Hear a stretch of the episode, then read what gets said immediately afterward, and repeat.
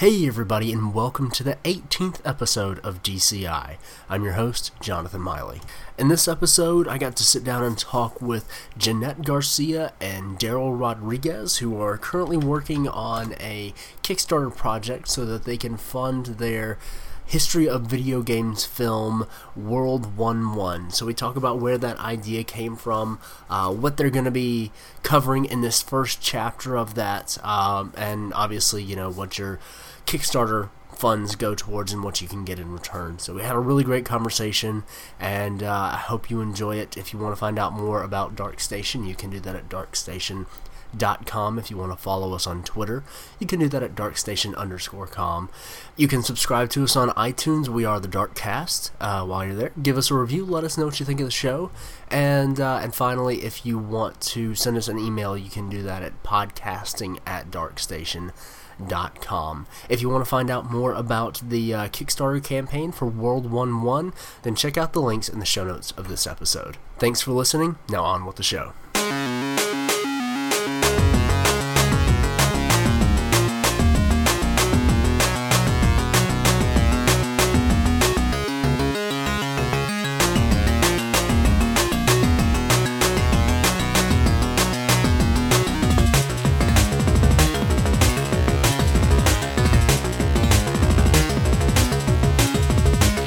Thank you guys for joining us on the Dark Cast. So glad you could be here, well, virtually anyway. Can you tell us who we're talking to? Oh, hi, I'm Jeanette, part of the World 1-1 documentary. I'm Daryl Rodriguez. I'm also, me and her are the co-creators of the documentary. Okay, awesome.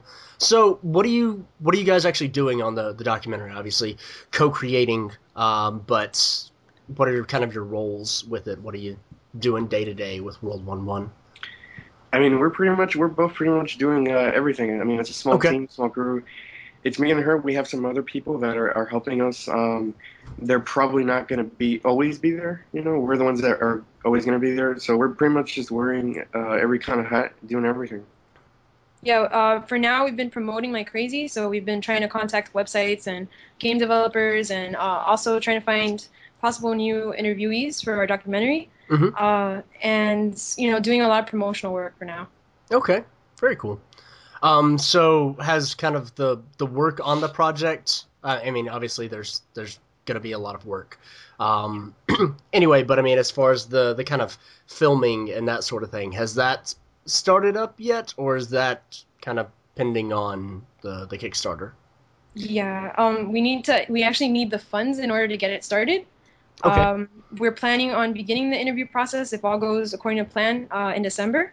Oh, awesome. So, very soon. Yeah, I mean, the thing is that we're here in Florida, Miami, Florida, and 100% of the people there's one person, but almost 100% of people we're interviewing are, they're somewhere else nationally, usually mostly in the West Coast. So right. It's a lot of getting our equipment over there and staying over there for as long as we need to cram in all the interviews, and that's really where the bulk of the expenses come in. Gotcha. Okay. So you mentioned equipment. Do you guys already have some stuff to kind of do the recording and the filming? Are you renting it? I'm just kind of asking for my own personal thought processes, because I was a VisCom major partially when I was in college, so I got to lug around lots of camera equipment. Yeah, I mean, we do have some equipment, but we're trying to get stuff that's a lot better. A lot of our stuff is good to a certain point, but when you want to do a production like this, you want it to look as good as it can look, and people will be able to tell that it's something done. It's a high scale production, or it's something that's not very good. Sure. So, what are your guys' actual kind of background? What are you doing when you're not doing, or what were you doing before you started doing World 1-1? I'm a videographer here in Miami. I've filmed private events, commercials, stuff like that. You want to go ahead? Oh yeah, I teach at Florida International University. I teach writing and rhetoric, and I also tutor as a graduate tutor. And then on the side, him and I actually started a small kind of project, documentary project, earlier this year. But then we started considering this one, and we wanted to go forward with this one instead. Okay. Very cool. So what was the inspiration? What kind of made you decide to go with this over the other project? Well, I mean, the other project just kind of slowed down. We were doing, you know, like we had day jobs. We were doing our day-to-day thing, and then it was around the time that PAX Prime started happening. I mean, well, I guess I should say I started this idea a couple years ago. Mm-hmm. Started reading on video game history, and you know, after reading the material, I started to think, you know, I think of, you know, I'm a film person. I think, so what has there been done in the filmmaking world, you know, for video game history? Mm-hmm. And there is some stuff out there, but there's really not that much stuff out there. We found out that a lot of documentaries are made on other subjects, such as food, for example. But for some reason, video game industry, which is a big industry mm-hmm. nowadays, and always really has been. There's really not that much material out there, so mm-hmm. You know, I love this subject, and this is what I do, and I want to. Basically, I want to make something that I would want to watch. You know. Very cool. So you're obviously kind of telling the history of video games. I mean, that's, you know, in the Kickstarter description, and you're starting with Atari. So can you kind of talk about what? Is World 1-1 the entire series, or is that just Chapter 1? Is the next one going to be World 2-1, or is that... That's a good question. We actually wanted to do the entire thing, and we kind of came to the conclusion that it's too much. It's just too much for a 60, 90-minute thing. Mm-hmm. We actually think that what we're doing now is also too much. Not too much, but there's a lot. There's just sure. too much material, and we just have to be honest about it. There's no way that we can mention everything. It'll be too informative, and it'll just overwhelm the viewer. Sure. So we're not starting with the Atari years. We're trying to start from the beginning. We're focusing on the Atari years, but we're trying to start before that. Okay, so like Tennis for Two? I want to say even before that. Like awesome. Even just, I guess, the birth of computers, and just a little bit about that, and then into the early stuff, you know, like the chess and all that stuff, and then we lead to Atari in the 70s. Oh wow, okay, that is a lot. That's kind of crazy. Yeah, I remember just again kind of randomly when I was in college, I had to do a paper on the rise of some media, and so I chose video games. And I was gonna do like the entire history of video games, and then I started researching it, and in a 7-page paper. I got to Atari. Like, it was all arcades and, like, older computers. And it was like, wow, okay, mm-hmm. that didn't turn out the way I thought it would. Yeah. There's so much in there. And you're right, you know, there's not a lot of stuff out there. So that is really awesome. Are there any specific machines that you're going to be kind of focusing on in this kind of chapter? But so I guess one thing to kind of clarify – this is chapter 1 of your documentary series, right? Yeah, right. Just this will just cover the first chapter. Okay. And then if all goes well, we'd like to continue. Mm-hmm. So the preceding one would hopefully touch upon Nintendo. Okay. And it would be World 1-2, and then so forth, you know, until we reach currently, you know, what's going on with video games right now. Yeah, awesome. So in this first chapter, then, what are some of the, I guess, tent poles that you guys are kind of looking at, talking about, and discussing? Sorry. No, go. You go. I'm sorry, I couldn't really understand what you said. You said what are the what are some of the tent poles, like the big consoles or the big games that you want to be discussing in this first chapter? I mean, as far as consoles, I think we'll probably focus on the Odyssey. Mm-hmm. If you're going to talk about Atari, I think you should mention the Odyssey and Ralph Baer. Mm-hmm. Aside from that, we'll probably mention we're going to focus on the VCS, the 2600, and we're not going to focus on the consoles themselves more as a general thing, but if it were one or two consoles, it would be the Odyssey and the VCS. Gotcha. Okay, so if you're not kind of focusing on the consoles, are there particular games or game makers that you're wanting to hone in on and interview and kind of talk about? Well, yeah. We're really focused on the personalities of the time and sort of, you know, their contribution to the industry and the inception of the industry.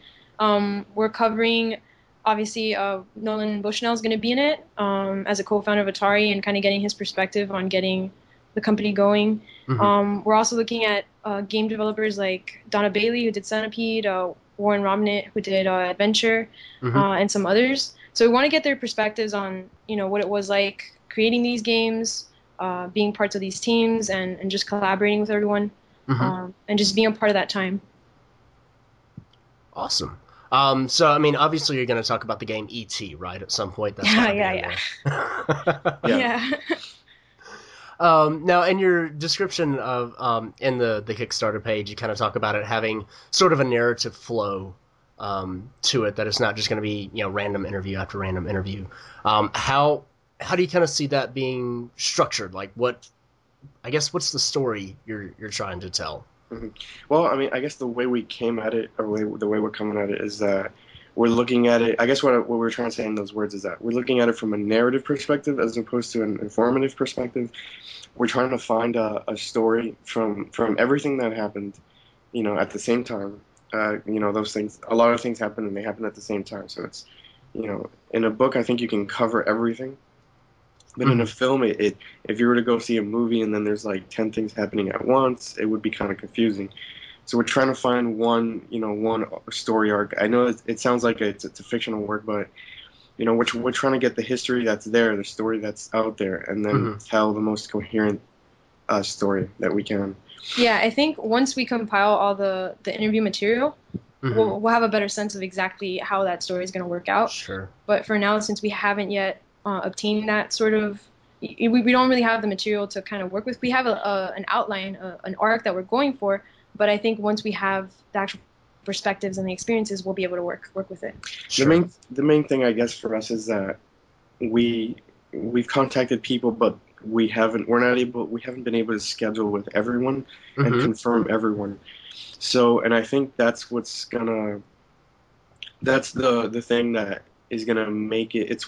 That's what's gonna make it take time, take months to do. So we can go back and we can, you know, interview people that we couldn't interview earlier, you know, initially. And that's, we want to do that. That's going to make it better. That's what's going to make it good, but that's what's going to make it take time as well, and money as well, to go back and interview people here and there. Yeah, because, I mean, right now we have the individuals on our page that we mentioned, which is about, like, I think 8, a little bit more, or around there. And then we're still in the process of finding others, which will definitely add to that narrative and give it more depth. But then again, that also, you know, we have to budget that and work it into our funds. Right.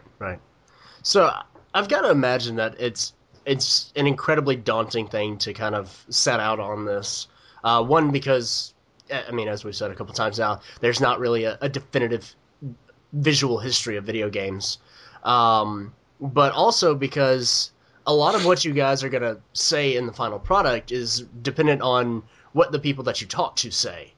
And, I mean, just kind of thinking about other Kickstarter projects, you know, when you're talking about making a game, it's like you can go ahead and write the story. And you've got the story and you say, this is what it's going to be about. But in a lot of ways, you don't actually know what your story is going to be because you don't know what kind of interesting tidbits, you know, Nolan Bushnell is going to lay on you. That, I don't know. I guess I don't really have a question in that, but that just seems incredibly daunting. I mean, I guess another way to say it would be that we can't speak for them. You know? Right. We're telling the story through their words, and you know, we're not going to tell them to say this or say that. So that's part of the challenge, and it's really just a matter of one, preparation on our part, and two, getting as many of the people who were there on board, yeah, I mean, I do see it as a huge challenge, but at the same time, it's exciting because, you know, we have this vision of what we'd like it to be, you know, and we have all these wonderful people on board, and it's exciting to see the perspective, you know, see their perspectives, and then make that into a solidified narrative. So, and just, you know, it's exciting not knowing at the same time what we're going to be getting, what kind of material we're going to be. And I think our audience should also be excited because just as we're going to be surprised, you know, I'm sure they will be, as information. Yeah, or the absolutely. Story. So, I mean, obviously you guys have been, you know, doing some research into this kind of in the previous months and years. Is there anything terribly interesting that, you know, I don't want to give any spoilers away for the final movie, but is there anything that you can kind of talk about that you find out that, you know, maybe wasn't common knowledge or just stuff that you've learned that surprised you about the, you know, origins of video games? Yeah, go for it. You mean as far as something that surprised us? Yeah, just something in kind of in doing research that you either didn't know happened or you know, were just surprised at, you know, I don't know, just how much it costs to make something, or one of the deals that happened between two companies, or just anything that kind of has caught your attention in working with this project. I guess I would say a couple things. Like, for example, I guess the one thing that really surprised me and something that we tried to actually highlight is that they were making games before the processor was invented. And that, to me, it's like, for me, I guess from my limited experience in computers and programming, to me it was a surprise that, you know, I thought like, well, how did they do it? Well, what did they do? Mm-hmm. That was surprising to me, and I think that it shows their, I guess, ingenuity, you know, their creativity and their ingenuity. And yeah, the other surprising thing for me was that I didn't realize how big of a company Atari was when it exploded. Mm-hmm. I mean, I was born in the '80s, so I was kind of, I'll be honest, I'll admit it, I was kind of after, you know, I wasn't alive in the '70s, you know. So, but reading about it, I didn't realize how big they were when they exploded. How big were they? I mean, from what I've read, at the time they were the fastest growing American company at the time. Wow. That is large. It's pretty significant, yeah. Did Atari just make games and consoles, or did they do anything else to be that big? They did other things. They made computers. Okay. They tried to do other things. They did pinball. They were still doing that for a long time. Mm-hmm. Made the arcade games for a long time. The arcade machines, cabinets. I would say that the biggest revenue came from the home console. Okay. I would say it's actually the Pong console, the Pong arcade, Pong console, the clones. All the stuff they ported over from Japan, the home. I guess it's a lot of things, but it's mostly, you know, the Pong stuff, the 2600. That stuff is probably the most brought in the most revenue for them. Okay. What about you, Jeanette? Anything in particular that's kind of caught your eye or attention? Well, I really liked the working culture of the time, and sort of like.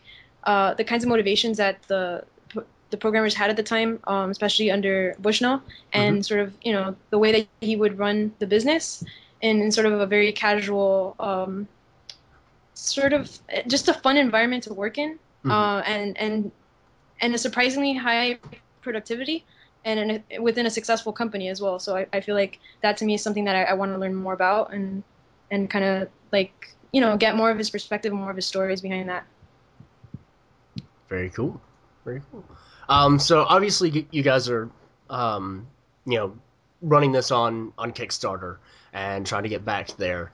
What you've kind of talked about it a little bit before, but what exactly are backers paying for when they back World 1-1?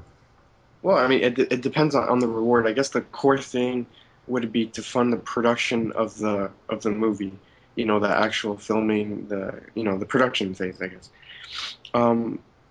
As far as the rewards, there's different rewards. I'm not sure if that's what you were asking. Like, we offer, for example, disc versions, digital versions, all the way up to even offering to interview that person, or not even interview, but a lower one is to for them to submit a video to us talking about, you know, what it means to them.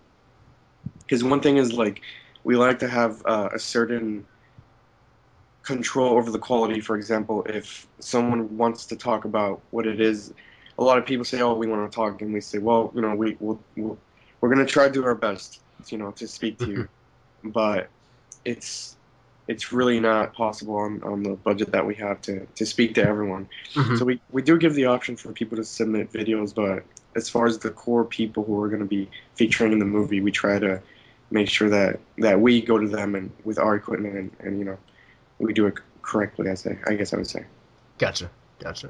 Is that sort of like what you meant? Like what, or do you mean as a final product, as a backer, what to expect? Well, I mean, I was asking about what they're actually, like, what their money is going to, and I also want to know what backers can receive in terms of, I guess, reward tiers. But that particular question, I was kind of just wondering what they're actually funding, what their kind of money is going to on your end. Yeah, exactly. The funding it's going to cover travel. Mm-hmm. Equipment, and then also we did calculate the rewards, like parts of the rewards in there. Mm-hmm. For example, you know, actually making the Blu-rays and DVDs and making the shirts, and then also mailing those out because there's the shipping costs and all that. Sure. If you're in the U.S., we didn't charge for shipping, but international does have a little small fee for some of the tiers.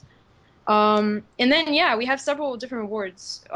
Ranging from, you know, $10 get to a digital wallpaper, and then you move on up to $20 and you get a digital download of the film, and you get your name on the special thing. No, I'm sorry. That is it? I think you're right. You get the special thanks, and then you move on up to $35 and you can get a Blu-ray. No, sorry, a DVD. Sorry, it's DVD. And then the $50 Blu-ray. Okay. And then it works its way up to $100, which is the T-shirt, we added the T-shirt, and then also behind-the-scenes footage that you get exclusive dibs to. And then we moved to $200, which is what he mentioned, that we would include a short video of someone's testimony, or if you're a game developer, we can feature a short 30-second trailer of your game. Oh. And then I believe the one after that is $1,000, right? Mm-hmm. Which is... that's the one we travel to. No, that's sorry. The executive producer. That's the executive producer. Oh, God. Like, yeah. You're getting a little excited. It's okay. Yeah, our brain is just Kickstarter every minute, every second. Sure. Yeah, 1,000 is gets you executive producer. Yeah. Okay. And then 5,000 gets you the fact that we'll travel out to you and interview you if you're in the U.S. Okay. Very cool.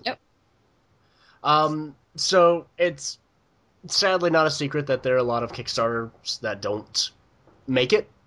What happens if you guys don't reach your goal? Like, does this get put on hold? Does it just take longer? Do we still get to see World 1-1 or 1-1? What kind of happens in, I guess, that scenario? That's a good question. We don't really have an answer for that as far as what will happen. I guess what I would say is that we want to make this no matter what. Mm-hmm. If the Kickstarter doesn't go through, we may or may not be able to make it. I can't really say tell the future. You know, I can't say, oh, we're going to find another way. We're going to find an investor. There's no way for us to know. We want to make this thing. You know.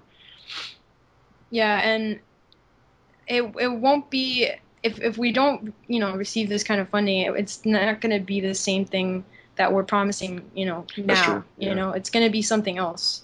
Unless, like Daryl said, you know, we get an investor, and that's not something we were actually going for. We were going for the creative control and being able to do something that, you know, we could make the decisions ourselves as opposed to having someone else make them for us. Right. Sorry. Yeah, go. No, I would say that if we were able to find an investor, that it would be different. It would be, we may even be able to get more money, but it wouldn't be the same thing. Sure. It would be different. We would be answering to someone who's putting their money down, and they're going to have a very large say in what they think is good or bad, or, you know, right or wrong, I guess. Mm-hmm.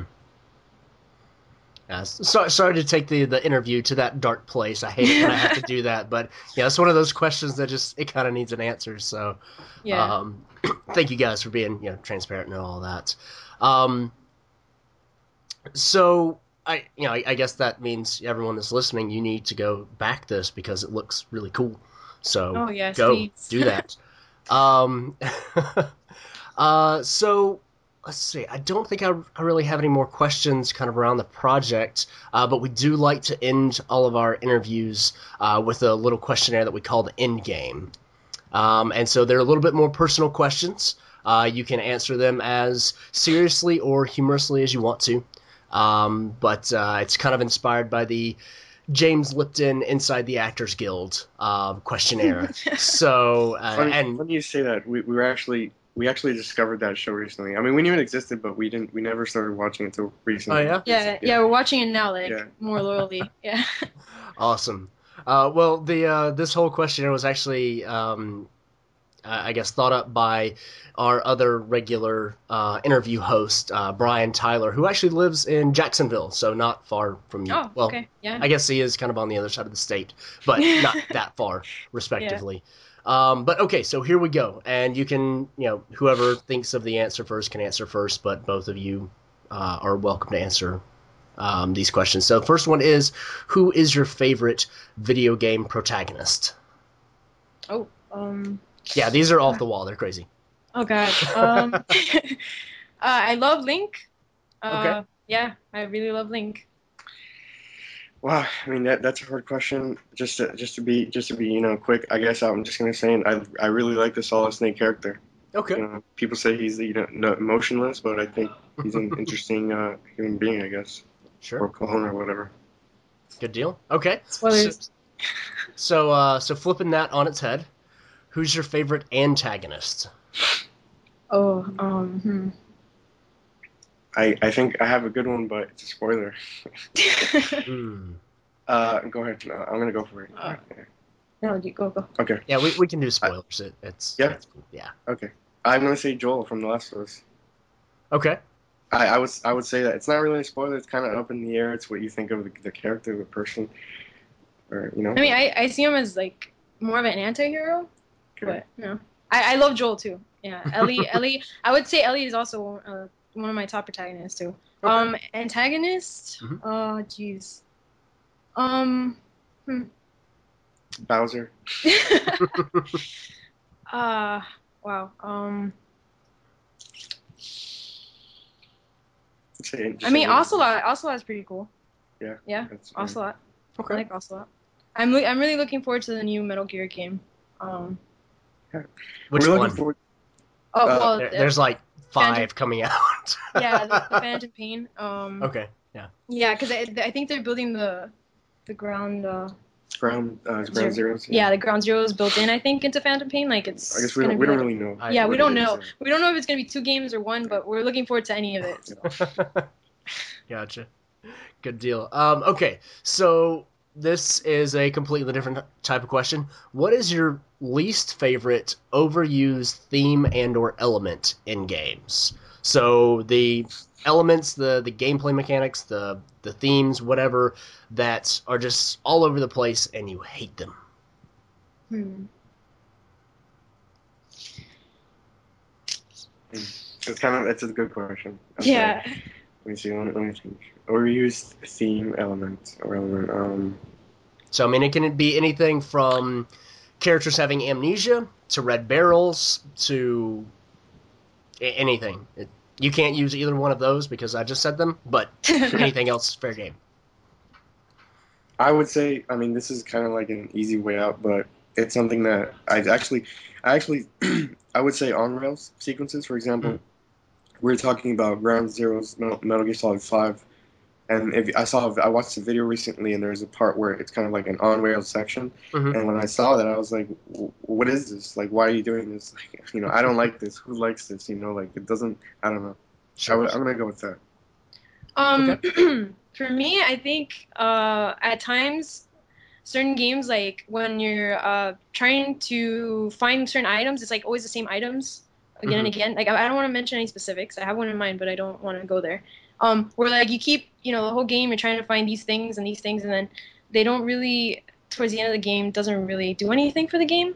Okay. I'm not talking about achievements or anything like that. I'm talking about actual items that you use in the game. So the secret collectibles that you would find in an old Tomb Raider game, or no actual items in the game that you're supposed to use either to recover health or things like that. Okay. Where you spend the majority of the time trying to like scavenge these, and then in the end you end up with like a plethora of them, like unused, and you're like, man, why did I spend so many times opening drawers or looking under, you know, rocks, or, you know, looking through brush, and then you know, so I think one of my least favorite things in this, I don't think there's anything game makers can do about it. It's something wrong with my own head, but it's when I'm, you know, in the middle of a boss fight and I have almost no health left, but I have like 12 health packs, but I don't want to use them because what if the next boss is even harder?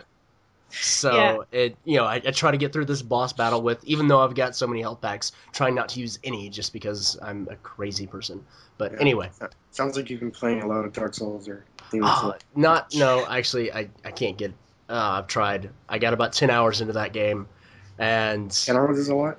I got 4 hours into the first one, and I said nope. And I probably in a normal game that would have probably been like 45 minutes of content. But yeah, I just kept going, and I've told this story before, but you guys haven't heard it, so new audience, I get to tell it again.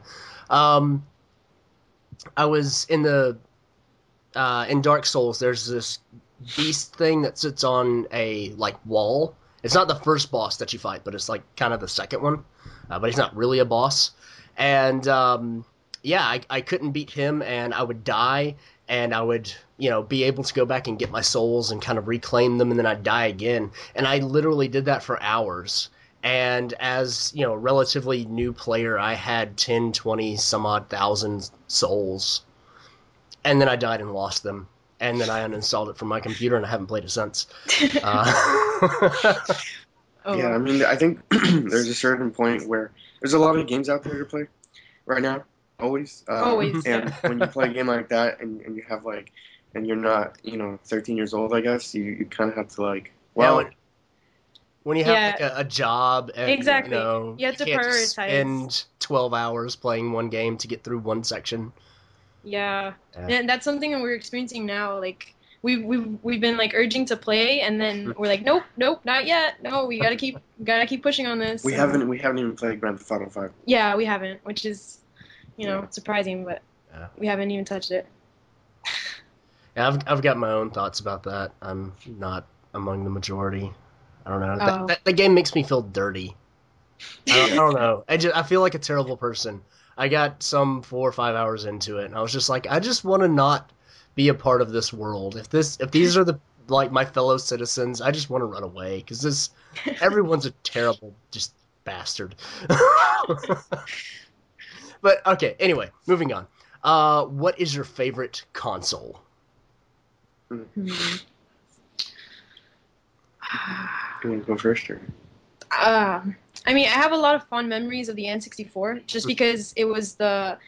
I mean, in my household, they weren't big on video games, so it was the first console that I was able to have and say, this is mine, and like be able to play it like nonstop. So I have incredibly fond memories of the N64. As of like recently, I tend to gravitate towards the PS3. Okay. Yeah, cool. She kind of stole my answer. So you got to come up with a new one. No, I'm just kidding. I'll try to elaborate a little bit. I really do. I guess my answer would be the N64. There's a lot of games. My two favorite games came out. Well, one of them was a PlayStation game. That doesn't make sense, but it came out around that time. And I guess I would say, I mean. I like a number of different ones. The Dreamcast I liked for when it was alive. I really liked I never owned an original PlayStation, but I played most of the games. So for me, it was kind of like it was always like very close but very far, you know. And that I guess it's kind of different. I also liked the GameCube a lot. I think. It was like in the background around the time, but I think it had a lot of good games. Yeah, and the Game Boy. Can't forget the Game Boy. Sure. That was my companion as well. Played that a lot. All right, so the next question is, if you could try any other profession, no holds barred, you know, unlimited resources, you can do whatever you want, what would you want to try to do? Oh, wow. I would say, I mean, kind of like, it's again an easy answer, but I would say game designer. Okay. It's something, you know, I find very interesting. that's something. Even just being a producer actually of video games is interesting.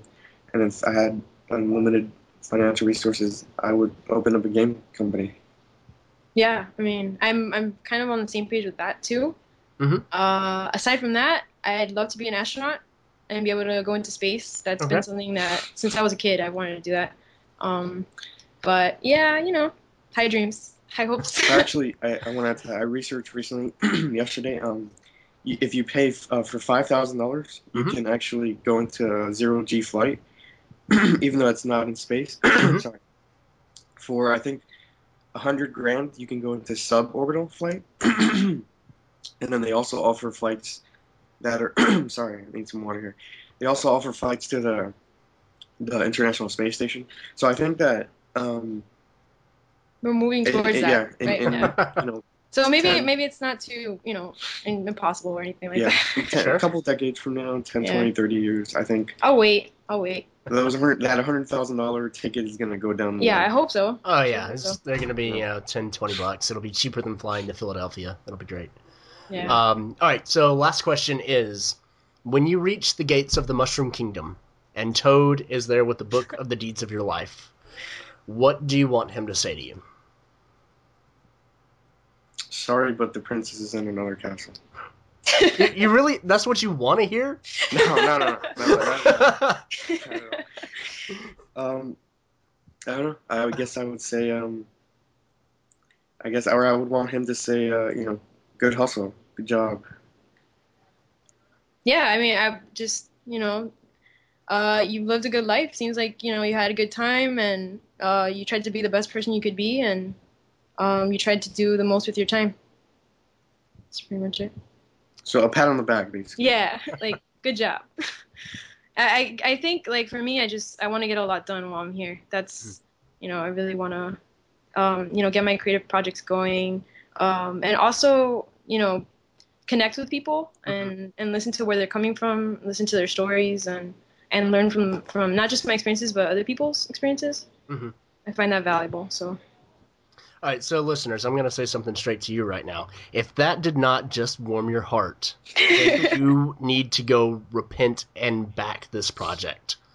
And if it did warm your heart, then you probably are doing that right now. Anyway, so good job. So, all right, thank you guys so much for joining us. It was really great talking to you. If you could just tell our listeners where they can go to find out any more information about World 1-1, where they can go to back it, and when they need to back it by. Yes. Okay, so the deadline is November 6th, and you can go, just Google us, World 1-1, Kickstarter. You can go to Kickstarter.com, and then in the search box, put World 1-1. That's probably the easiest thing. Okay. We're also on Facebook, so you can check us out there. And, yeah, I really appreciate your support, and thank you so much for having us on, and really appreciate everything. Yeah. I think if you go to Kickstarter and you even search for video game documentary, you can find this. But I guess if you guys are going to print something, so like a lot of people might not understand how it's spelled out. So it's World 1-1, like the number 1-1. And yeah, you'll find this for sure if you just search that into Google with the Kickstarter. Also, I want to add that I think a lot of people who read the history. Are the people who don't read it are the people, I guess, who don't know it. That kind of sounds a little weird, but I think a lot of the people who watch this movie, they're going to see the people who made the games industry, and they're going to be surprised that, number one, they're still around, and number two, like, they're going to be surprised who they are and what they have to say. Yeah. Awesome. Very cool. Thank you once again for joining us. I wish you the best of luck. No, thank you for having us. Have a great night. All right, you too.